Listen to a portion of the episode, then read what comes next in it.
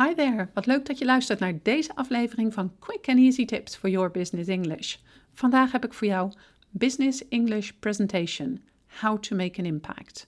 Mijn naam is Anneke Drijver van Improve Your Business English en de auteur van het boek Master Your Business English: Communicate with Power in 7 Simple Steps.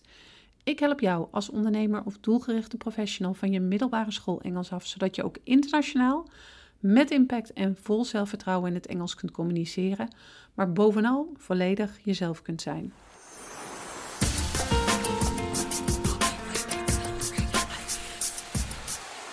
Presenteren is iets wat je als professional vast eens in de zoveel tijd moet doen.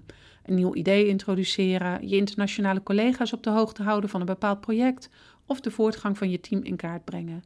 No matter waar je presentatie over gaat, je wil natuurlijk dat het succesvol verloopt. Daarom geef ik je in deze podcast verschillende tips en informatie over hoe jij ervoor kunt zorgen dat je een succesvolle presentatie houdt in het Engels. Als je er namelijk voor zorgt dat je presentatie goed verloopt, is de kans groot dat je meer impact maakt op de mensen die naar je aan het luisteren zijn. Zo komt hetgeen wat je aan het vertellen bent beter over.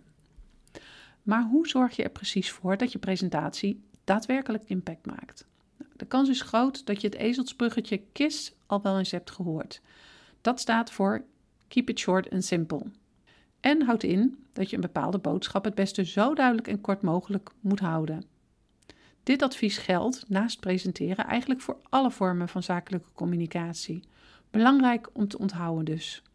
Toch zijn er nog een aantal belangrijke aspecten die het ezelbruggetje KISS niet omvatten. Daarom zou ik het graag uit willen breiden naar KISSER. De I en R staan hier voor engaging en real. Wat ik hier precies mee bedoel, dat ga ik je nu gedetailleerd uitleggen. Beginnend bij de eerste richtlijn van het ezelsbruggetje, namelijk de S van short. Dit houdt in dat het belangrijk is om je presentatie to the point te houden. Een minder doelgerichte presentatie die ingaat op niet relevante informatie wordt al gauw als minder succesvol beschouwd. Het gaat er mensen namelijk om dat ze enkel de belangrijke informatie ontvangen.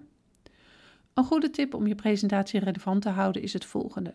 Probeer het na het voorbereiden je presentatie nogmaals door te nemen, maar probeer het in ongeveer 30% minder woorden te vertellen. Als het goed is, moet dit te doen zijn zonder dat de belangrijkste boodschap aan wordt getast. Gebruik je een PowerPoint? Een vaak gehanteerde richtlijn is om maximaal 1 minuut per slide te praten. Het volgende woord van het ezelsbruggetje is simpel. Dit houdt in dat je presentatie georganiseerd en duidelijk moet zijn. Het zou eigenlijk zo moeten zijn dat je het doel van je presentatie in één zin kunt samenvatten.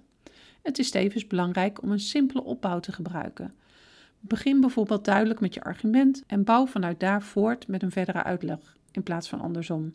Zo weten de mensen die naar je presentatie luisteren precies waarover je het hebt. Daarnaast is het belangrijk om van tevoren aan te geven wat je gaat bespreken. Zo weet je publiek wat er gaat komen, wat bijdraagt aan een goede overzichtelijke presentatie. Daarnaast staat simpel voor je taalgebruik. Het is belangrijker dat mensen je begrijpen dan dat je een lastige woordenschat en moeilijke zinsopbouw gebruikt.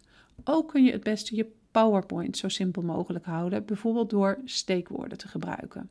De volgende term is engaging en houdt in dat je de aandacht van je luisteraars ten alle tijde vasthoudt. Je wil namelijk dat de mensen aan wie je de presentatie geeft geïnteresseerd zijn, every step of the way.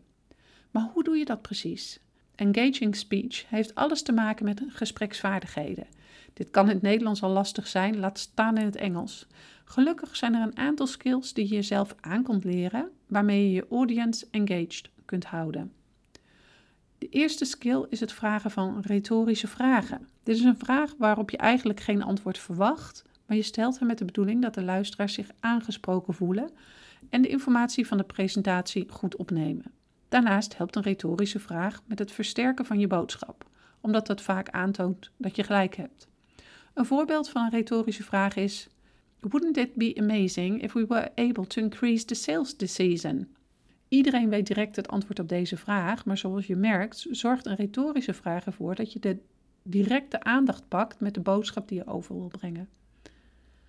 Een andere skill die goed is om toe te passen is het gebruik van metaforen in je Engelse taalgebruik.